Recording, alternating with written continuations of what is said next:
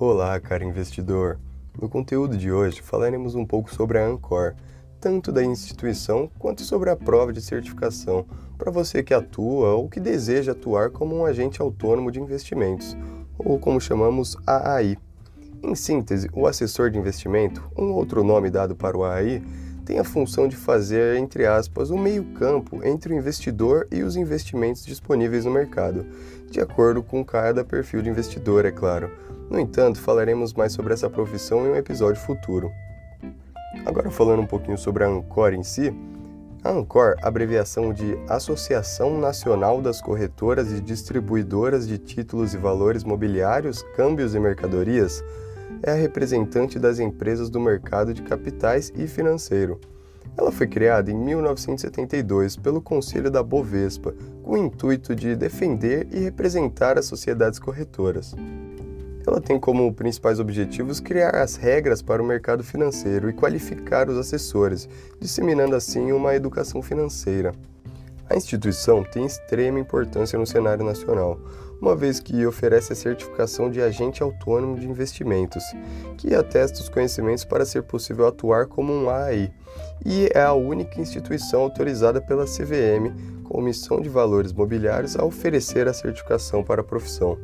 Uma de suas funções é promover o desenvolvimento do mercado de capitais no país, e para isso oferece diversas séries e cursos sobre o assunto.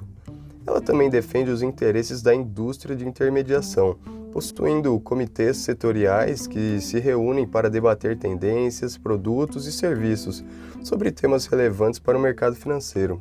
Portanto, pode-se dizer que a Ancor é a associação que visa ajudar as entidades a crescerem em qualidade técnica e em qualidade jurídica. Uma das principais funções da Ancor é promover a certificação para o credenciamento dos AAI, como já falamos antes, então vamos falar um pouquinho sobre essa certificação.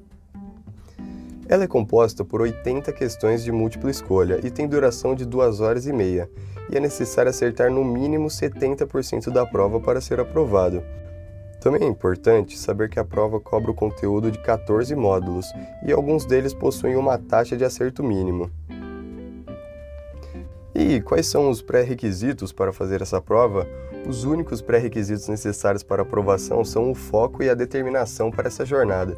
E é claro, não esquecer de pagar a taxa de inscrição no valor de 460 reais.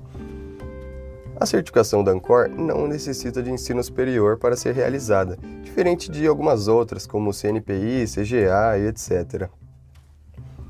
E nós vamos ficando por aqui nesse episódio, pessoal. No próximo, iremos falar sobre a famosa Bolsa de Valores oficial do Brasil, a B3. Então, fiquem ligados.